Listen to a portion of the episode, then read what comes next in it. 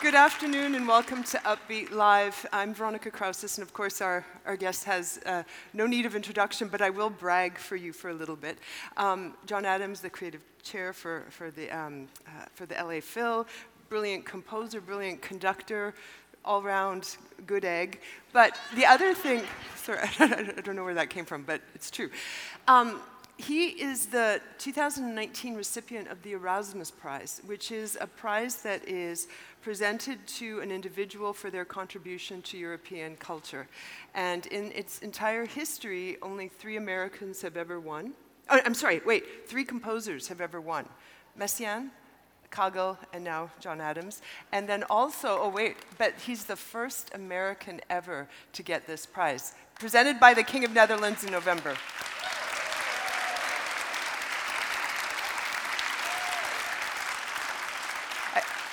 I think you, I think you should get a cape or something to wear. No? so today is the fourth pr- pr- uh, presentation of your newest piano concerto, um, and it's been a complete success so far. Have you been having fun? Oh, yes. Um, you know, as a composer, it's always risky to sit out in the audience. I remember uh, sitting through a the whole first act of my um, opera, Dr. Atomic, at the Metropolitan Opera, next to a, a young guy, looked like he was probably in, I don't know, stock market or something, and he'd uh, brought his date, and um, it's clearly not what they were expecting. And, and um, he had no idea it was me, so after about five minutes, he took out his BlackBerry and cleaned out his inbox for the rest of the night. Did he stay for the whole performance? No. Okay, so he, he never realized it was you who was sitting beside him? No. Okay. oh, so this, this piece is the uh, newest commission um, for the LA Phil to celebrate its centenary. Uh, would you like to tell us a little bit about the title? Yes, the title is uh, a question mark. Must the devil have all the good tunes? And, uh, you know, I just ran across the quote um, reading an old issue of the New Yorker, and I just thought it was a great title. It, it, it, I love a title that's a question mark, and um, the uh, idea of the devil. I knew I was going to be writing a concerto for a woman with an absolutely diabolical uh, technical command, Yuja Wang, and also, you know that, you know this sort of. Uh, devilish theme um, has a history in piano literature, certainly with the virtuoso music of people like Franz Liszt, who in fact wrote a piece called Totentanz for piano and orchestra, which means the dance of death, and it's based on the famous Dies Irae theme. Um, so I thought that title, I figured it was probably by Chuck Berry. Um, and you know, you can't copyright uh, a text. However, uh, there's no copyright on titles. so I thought I could borrow what I thought was the Chuck Berry. But it turns out that the, that the quote is not by Chuck Berry at all, it's by Martin Luther. So um, I, I go with it anyway. so it's, in some ways, it's, it's a very traditional uh, concerto. You've got three movements. What, what's unusual about it? Well, first of all, that they're all, um, they, one movement melds right into the other, so there's no uh, space between them. the first movement uh, begins at a sort of slow, very funky tempo in the uh, piano, and then takes off into, a, into an up tempo thing, which, which remains pretty much regular for the rest of the movement. And then there's a transition and then a, very delicate uh, second movement, and that too kind of just gradually grows into, uh, into the last movement. And I love the, um, sub, uh, the expression marking for the first movement. Uh, you mean Allegro moderato? No, no, it's not Allegro moderato. No, it doesn't say Allegro moderato. It says, well, there are two tempo markings. The first one is uh, what is it? Gritty? Gritty, funky, in, but in strict tempo. and then, the, then when it moves faster, the tempo indication is um, twitchy and, and bot-like. And it's, it's a lovely opening. Um, you, you've, you've got a rhythm that's sort of slightly irregular. One, two, one, two, one, two, one, two, three. So it kind of keeps you off kilter. But there's also a sort of a, a nod to a kind of a bass line that's quite famous. Yes, yes. Um, popular. Uh, since I was writing this for a Los Angeles audience, um, there's, a, there's a nod to uh, Peter Gunn.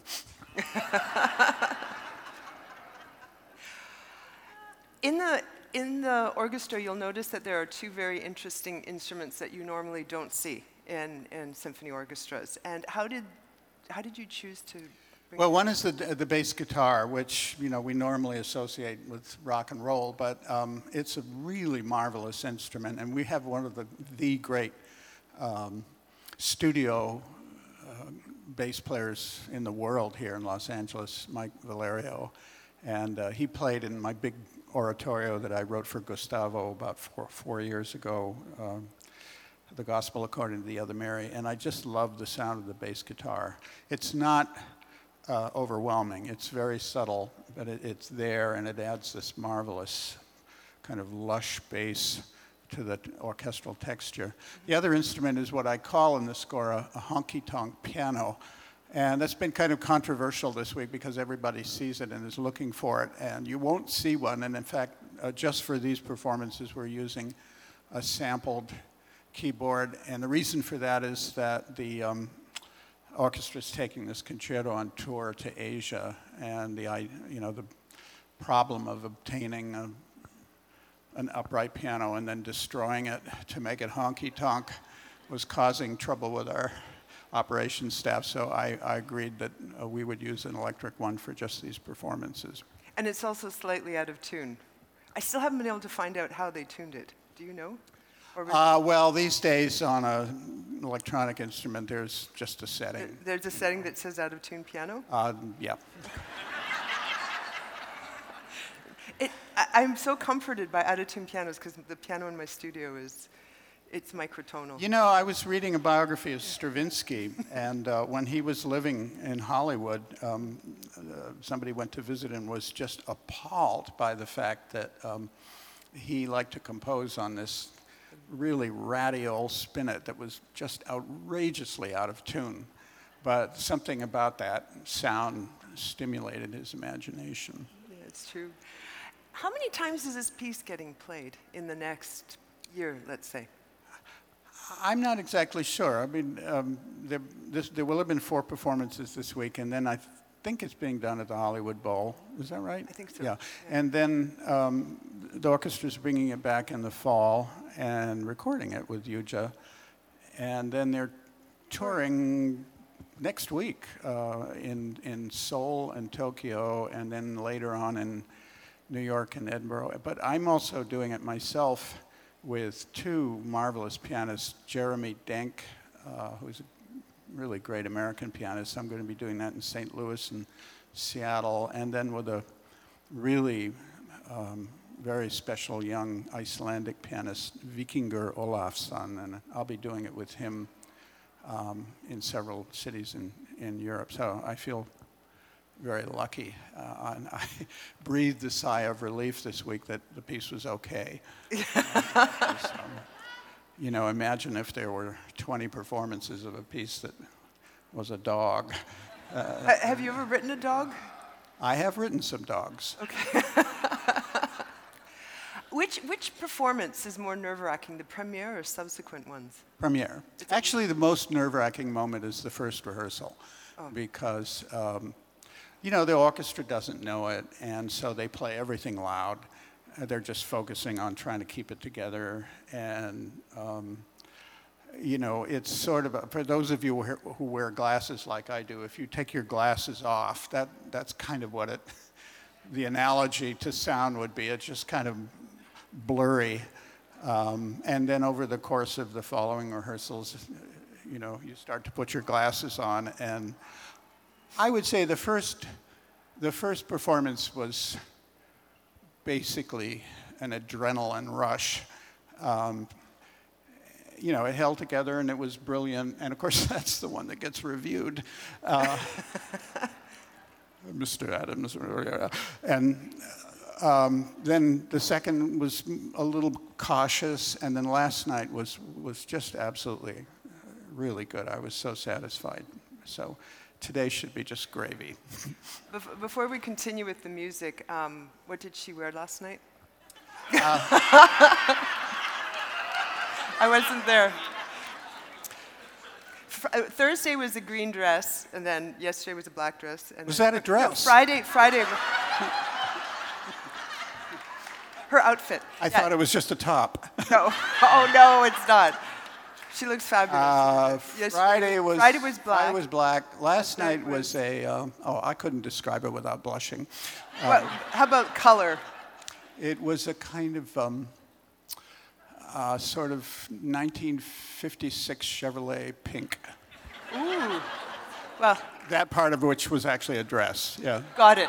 So today will be exciting. We'll see what Yeah. color. The other thing is that you know um, Yuja insists on wearing the the world's uh, uh, highest spike uh, heels, and with the right foot she operates the you know the the sustain pedal on the piano, and um, she doesn't use printed music where she'd have to have a person looming over turning pages. She uses a, an iPad, uh, which has the music on it, and she has a wireless uh, little box, a pedal box, and somehow with those amazing stiletto uh, high heels, she's able to effortlessly turn the pages with her foot. You know, it's a funny thing. I, I really think that the whole clothing thing is just this shtick she loves to do. And she can do it because the minute she sits down to play, she is absolutely total focus. Um, you know, this is a brand new piece. It's, it's really difficult and it's rhythmically tricky. And, and she just, you know, Effortlessly. yeah. Well, I wouldn't say effortlessly, but it's, Seemingly. it's just done with consummate uh, focus. Right, yeah. Working, I, you have a number of concertos that you've written for, I mean, s- amazing performers. And it was interesting after the lecture the other night, someone came up to me and said, Gee, I've always wanted someone to ask the composer, you know, if you don't play it, how do you write something that you can't play? Because you were a clarinetist. You are a clarinetist. Yeah, I don't play the piano. I've never taken a lesson. Um, I tried, and my daughter, when she was nine, fired me uh, as her accompanist after I, I blew the Dvorak sonatina. so, uh, Bad. no, I, you know, I actually have written quite a bit of piano music. Um, and it may be that the, just the simple fact that I don't play the piano means that I, I approach, you know, writing for it in, in a, I guess the word is sui generis, you know, it, it, it's, it's an original way. And um, um, pianists seem, seem to like doing it. Um, I think if I were a pianist, probably some of the s- solutions I would come up with, you know, would be sort of built into the repertoire and probably wouldn't be original. Whereas not being a pianist, um, every time I put my fingers on the keys, it's definitely original. Have you ever had neighbors complain about noise from your house? Uh, they complain about my dogs, but not my Oh, piano. dogs. Yeah, What kind of dogs do you have? I have I uh, know you have- German short hair pointers. Oh, you do? And are, are, can you tell us their names? Uh, yes, Uh, unless they're I can. embarrassing. okay, we could go on to something else. Eloise and Amos. Oh, sweeties. And do they sing? When you play piano, do they sing? My dog used to howl when I practiced. No, they don't sing. They don't sing. They're, they're a quiet, appreciative audience. Yeah. Good. Okay, so back to music. Sorry, John. Is that the human interest uh, sidebar? Yeah, no, no. I, Okay, I'm, a, um, I'm a dog fan, you know. Dog, dogs are, yeah, exactly. Um, the, a, apart from working with um, amazing, you know, musicians, you've had quite a few brilliant collaborators in your in your career. I, I'm thinking Peter Sellars for one. Would you talk for a little bit about those people and how you, you know, working with them and the inspiration and the collaboration it creates? Oh, it's, it's everything is different. I mean, I've had a 30, 35 year collaboration with the great stage director Peter Sellars, and we've done something like uh, uh, five operas and two oratorios and a show uh, for which I wrote 24 pop songs. Um, and I've worked, uh, I wrote another piano concerto about 24 years ago for the great pianist Emanuel Ax. And um, more recently, I conducted with uh, Leila Josefowicz a, a, big piece called Scheherazade Point Two, um, which she has now played, I think she told me about 65 times. Um, as she just is doing it this weekend with the Baltimore Symphony. And with Leila, you know, it was a really intense back and forth. Again, of course, I don't play the violin, so I would send her things and she would, you know, mark it up and then take a picture with her iPhone and email it to me back. Um, and I've worked with a lot of really great singers uh, Gerald Finley, um, the wonderful late Sanford Sylvan, um, now Julia Bullock, whom I'm so thrilled to be writing for. Uh, in the case with Yuja, it, it was not such a close collaboration. I, would, I sent her, I finished the piano part about six months ago, and I sent it to her.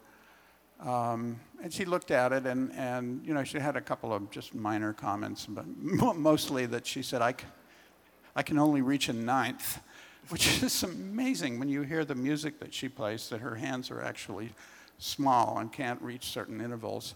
Um, but um, she, you know, she basically took it, took it as it was, and, and um, I didn't really hear her play it until a week ago today, which is unusual. Usually I hear something many months in advance and tweak it, and, um, but it, uh, I was very satisfied with what I heard. Great. So, are there going to be any tweaks to this, or it's it's done? I'm not changing the piano part any, but I may just flush out a, sorry, flesh out. Uh, uh, a few uh, orchestral things. Once in a while, you know, you, you hear things and you hear maybe a little hole in the texture. They're very minor things, but I'm uh, uh, unlike some pieces which I really had to take back and kind of strip down to the studs again and, and work on, I'm, I'm quite satisfied with this. Which piece did you have to do that with? Uh, I did, uh, the first piece, uh, one of my opus one or opus two, a piece called Shaker Loops, uh, which is now a very popular piece and gets played a lot. Um, I, I, had to do a huge amount of revision on that. I didn't really know what I was doing in those days, and I was just sort of kind of wandering in the dark, and I found these great ideas, but I just didn't quite put them together properly. Uh, more recently, the opera that I wrote for uh, about the California Gold Rush called "Girls of the Golden West," uh, which was thank you, my poor opera. It's it, you know, been a lot of, received a lot of sort of grumbling criticism. And um, what I've learned is that most people won't say anything about an instrumental piece because they'll figure that, you know, composers are geniuses. It comes with a job description and, and they won't say anything. Of course, we aren't, but, uh, but everybody has an opinion about opera. So, uh, you know, I'll, I'll be walking my dog down the street and somebody I've never seen before will hail me and st- walk across the street and I'll think, oh no, here we go, and, and uh, tell me how upset he was that such and such a character didn't come back in the last scene or something. Um, but I did that, that, that opera, I, I, um, I quite radically changed uh, a whole scene and I did some cuts. And then I heard it last week in Amsterdam, and um, I'm going to cut it some more. Okay, good. All right. Opera is it's such an interesting beast because if you're writing instrumental music, you know, you're in the room by yourself, you write, you send it off, you get some suggestions. But uh, why, what is it about opera that you love so much? Well, I love, you know, I mean, if you looked, for example, if you open the New Yorker and you see what the Met is offering, you would be convinced that opera is simply an art form that stopped sometime around 1920 or so, you know, with Puccini or Strauss. Um, and one could make the case that, it, you know, with movies and video and everything, it's just a, an antiquated art form. But I, I don't think it is. And I think that combination of live singing and orchestra and lights and staging is a very, very powerful, expressive tool. Um, tool's not even the right word, expressive experience. And I've chosen mostly to deal with stories that I believe are archetypal of our experience as Americans, whether it was Nixon in China, which is about the collision of capitalism versus communism and big egos of international heads of state, or the death of Klinghoffer, which was about terrorism, the atomic bomb in, in uh, um, Dr. Atomic. And the Gold Rush Opera, which you know, takes place in 1850, is really about what's going on right now in this country. It's about um, you know, the g- greed for material wealth and the terrible uh, racism that went on in California in the 1850s. It opened in San Francisco, and I think a lot of people had difficulty with it because they just, you know, especially in San Francisco with the 49ers and everything, people really liked the kind of cuddly, friendly television John Wayne version of the gold rush when we really told the story as it really was, and I think it upset a lot of people. Who is the librettist for that? Uh, the, the sources are actually all um, original source material, uh, letters, wonderful letters by a, a woman, very literate woman who came from Massachusetts and spent a year and a half living under impossible conditions in a grubby miners' camp up in the Sierras, and um, some memoirs and newspaper accounts, and, um, and, and Peter Sellars uh, kind of collated them and organized them. And then I did a lot of, uh, of rewriting to make them more singable. Mm-hmm. Wonderful. And what's your next project? Well, I'm writing a piece uh, for Michael Tilson Thomas, a very old friend. Um, uh, I had really good luck with him because he pestered me in 1985 to write a fanfare. and That was the last thing I wanted to do, and I grumbled and wrote something which turned out to be something, uh, a short piece called Short Ride in a Fast Machine, which um, gets a performance, I'd say, almost every other day of, of the year somewhere in the world. So I think he has a good touch, and I, I hope the next one will have half that uh, shelf life. D- does it have a title yet, or you're looking? Um, or is it a surprise? You know, I've got the title, but I'm not quite sure I want to let it out the door yet. Uh, TBA, okay. Um, there, it's, um, it's interesting, there's a parallel universe going on right now. Uh, Tom Adès has his new piano concerto being done in Boston, and the Mephisto Waltz is on that program as well. And so and you have yours here on the West Coast um, with, with the Mahler. So that, that we've, we've bookended America this weekend, so it, the, the, world is balanced. Um, I know that you have to get back, um, so I will say thank you. Congratulations very much thank on you. your piece. And I'll stay for a bit and chat a bit more.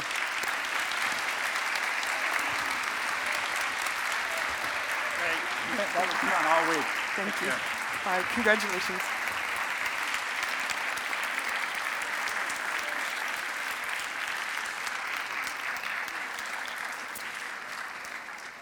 He's a god, right? yeah. um, it, it's interesting, my first interview with John Adams was about 10 years ago when he first started here at the Phil, and the piece was a premiere, but it was also paired with Mahler's First, which is it's kind of uh, interesting serendipity. So in 10 more years, we'll be here with his new work and, and Mahler's First again. So I thought in the little bit of time that we have left, I'll, I'll just talk a little bit about Mahler and um, and then, then you get to go to the concert and see what Yuja Wang is wearing. Okay. I'm being flippant about that, but she's just an amazing pianist, yeah. Um, it, it, uh, Mahler is an interesting composer in that he really elicits strong reactions in people, and there are those who find his music too neurotic or banal, and then there is the true dedicated Mahler fan who, with Mahler's music, it rises to the level of religion. All right. So, who came here for the Mahler today? Who came here for John Adams?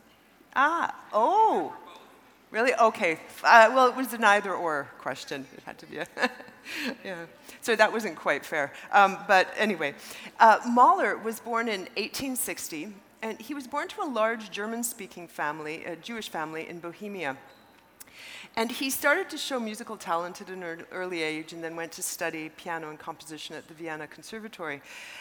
There's a, a really fun story about Mahler when he was a very young boy. He snuck into the synagogue with his mother under her skirts, and they were singing a, a community hymn and he all of a sudden started howling, Be quiet, it's horrible. And, and then when he finally managed to get everyone quiet, he then started to sing his own favorite song. So I guess that was sort of, you know, foreshadowing that he would become a conductor or, and or composer. Um, you know, and it's interesting, we think of Mahler as a con- uh, composer first often, but in fact, his, um, um, his sort of international reputation the, during the time of his life was as a conductor. He conducted operas. Um, he was at the Vienna State Opera, uh, Vienna Opera for about 10 years, and then went to New York for four. Uh, but it's interesting that as a, such a, an esteemed opera conductor, he never wrote an opera. His output was um, almost entirely uh, orchestral songs and nine complete symphonies. And um, he really expanded the symphony in terms of its length, also in terms of its instrumental forces that he used, his orchestral forces. So, as an example, his Eighth Symphony is nicknamed the Symphony of a Thousand because he had something like 850 singers and 171 orchestral musicians. So, you know, Mahler wrote to a friend of his saying, we moderns need great forces to express our ideas, be they great or small, because if we want thousands to hear us in the overlarge auditoriums of our concert halls and opera houses, we simply have to make a lot of noise. It, and I always think, if he was born now, would he be, you know, would he be Nine Inch Nails, Guns N' Roses? You know, would he be, would, would he be someone like that that would be able to reach so many people with that volume? Apart from his music, and conducting. Um, his relationship with his wife Alma is quite infamous. Um, he was 41 and he met the beautiful Alma Schindler at the age, she was 22. She was um, talented. She was a, Vien- Viennese socialite. She had gone out with people like Gustav Klimt, the, um, the painter, and the composer Zemlinsky. And I think after four months of their meeting, they got married. Um, she was also quite active as a, as a teen musically, but once she was married, Mahler insisted that her prime focus was him and their daughters, uh, which is a little bit of an old fashioned sort of thing and makes me go, but you know, nonetheless, uh, that's, that's what happened. However, she survived her husband because she was so much younger, and he died at 50, a very young age. She survived him by almost 50 years. And so she became the expert on his life and music. However, by the early 1900s, she started feeling really depressed and stifled by the, the, these constraints that her husband had put on her. And also, their young daughter, Maria, died. Um, so she had an affair with the architect Walter Gropius, whom she actually married after Mahler's death. But the, the, the affair was devastating for Mahler, so that prompted him to take serious interest in her music and arranged for some of her mu- songs to actually be published. And then he died in 1911 from a, a heart infection, infection related to his heart condition. His parents' marriage was an arranged one and it was one of financial considerations. And his father was very brutal to his mother, and sometimes it was just so painful for Mahler to be in there to see his mother being abused, or also he was the sort of recipient of his father's wrath. So it's interesting that these experiences actually helped shape his musical direction and aesthetic. Apparently, there was one day where it was just too much for Mahler to, the young Mahler to take, so he ran out of the house after one of these episodes. And as he entered the street, there was um, a hurdy-gurdy playing a popular Viennese song in the street. And it was that strange combination of levity and tragedy at the same time that really became a driving feature in his music. In 1910, Mahler had a, an appointment with a psychoanalyst. Guess who it was? Freud, yeah, exactly. Are there any other ones? I don't know, there probably are. But anyway, so during that meeting, um, Mahler felt he understood how his childhood um, events constantly um, resulted in him combining, you know, music of really profound emotions along with things that were very commonplace melodies. Freud concluded, this was his conclusion, the conjunction of high tragedy and light amusement was inextricably fixed in Mahler's mind, and the one mood inevitably brought with it the other. So, confirmation. Yeah. Um, Mahler's, one of his really famous quotes is The symphony must be like a world, and it must embrace everything. So, for him, the world included both light and dark, comic and tragic, the sublime and the trivial. Originally, his first symphony was called a symphonic poem. It was in five movements. And while working on it, he was searching desperately for a title. One of his friends said, Why don't you call it Nature Symphony? Thankfully, he didn't do that. but he, uh, he found something better, and he, he had been uh, influenced by a book called Titan by uh, Jean Paul. So he called uh, his, the symphonic poem Titan. After the premiere, Mahler started editing his piece. And he revised quite a bit of the symphony, dropped one of the movements, and ditched the title. So it was published in 1899 with a really poetic title. Are you ready? Symphony number one in D. but who cares about the title? The music's fantastic. Yeah. So it was a four, a four movement work now, which you'll hear today. Um, and uh, the, the, the title Titan still sometimes sticks because of that. It was written around the same time as his first orchestral song cycle. And one of the songs from the cycle, the second one, in fact, is I went this morning over the field. And the refrain says, Is it not a lovely world? So this is the light side of, of Mahler. And yet, at the end, you get reminded by the, the wayfarer that, uh, that despite this beauty, his happiness will not blossom anymore now that his love is gone. And this piece was inspired by a breakup Mahler had with um, a, a, a, singer. Composers and singers, bad mix, bad mix. Anyway, I'll, I'll play a little bit of that Wayfarer song because you'll hear that right at the beginning of the symphony.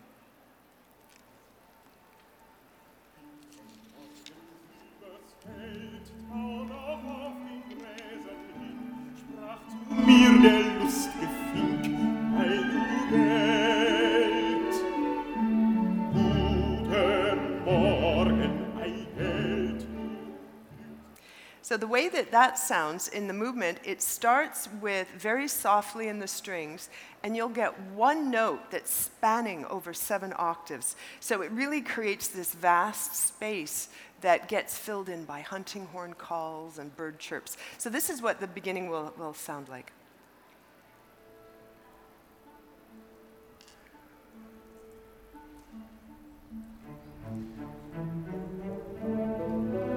There's the Wayfarer song.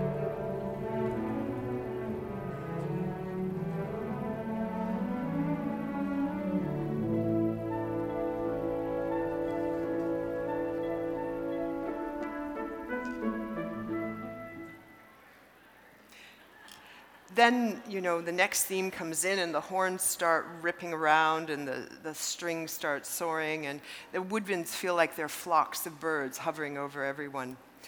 The second movement is a scherzo, and scherzo literally means joke. Uh, this is sort of also one of the characteristics of Mahler's music is the idea of parody, which he often does in his pieces, especially with scherzos. This is the one exception. He does not do it in this particular scherzo. Instead, it's a straight ahead, sort of rustic peasant dance with a, a heavy foot, catchy tunes, and these sort of bagpipe like sounds.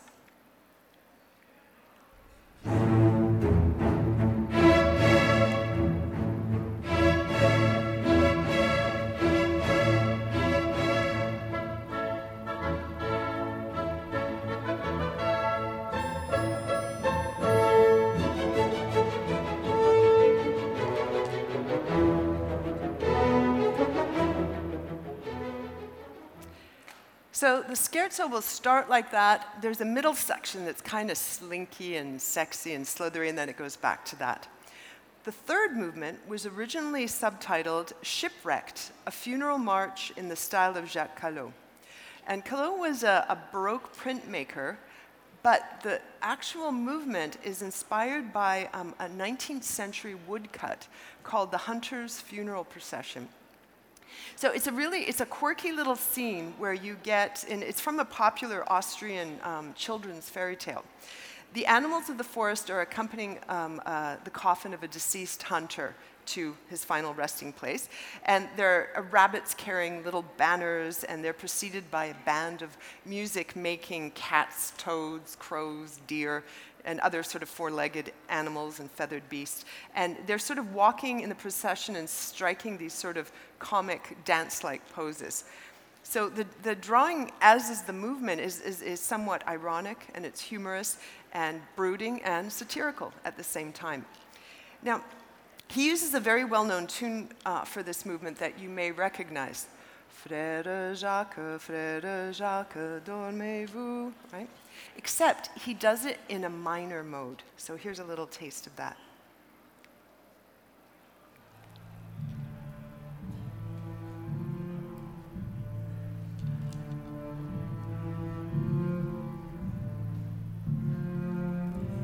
So you have these solo double bass and this drum dirge like beating underneath.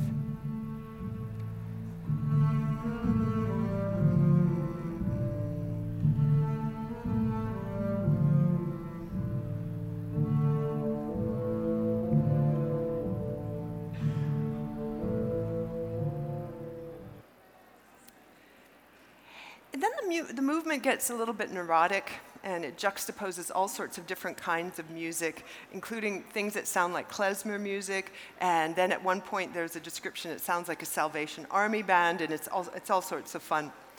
The fourth movement is Dal Inferno al, al Paradiso after Dante's Divine Comedy. And he described the start of this movement as a horrifying scream that represents the sudden explosion of despair coming from a deeply wounded heart it's quite violent and there's you know blasting and all this sort of stuff. Um, by the end, you get a very beautiful chorale-like theme. Um, you know, when, we, when you hear it, you think, wow, this is loud. And you'll see some of the musicians with earplugs, uh, who especially who are sitting beside the brass, um, that Mahler asked for a fifth trumpet before the premiere and he, in this last movement. And so there are already eight horns in this, and there are something like 80 musicians on stage. And I wonder if it was finally loud enough because apparently once when Mahler was at Niagara Falls, he stood there and said, Ah, fortissimo, at last. hmm. And the piece, as I said, finishes with a victorious chorale where you're given a bit of a glimmer of hope after a personal hell, and it's a wonderful concert. So thank you for being here. Please enjoy the Adams. It's fantastic. The Mahler's sublime. Have a lovely weekend. Happy daylight savings.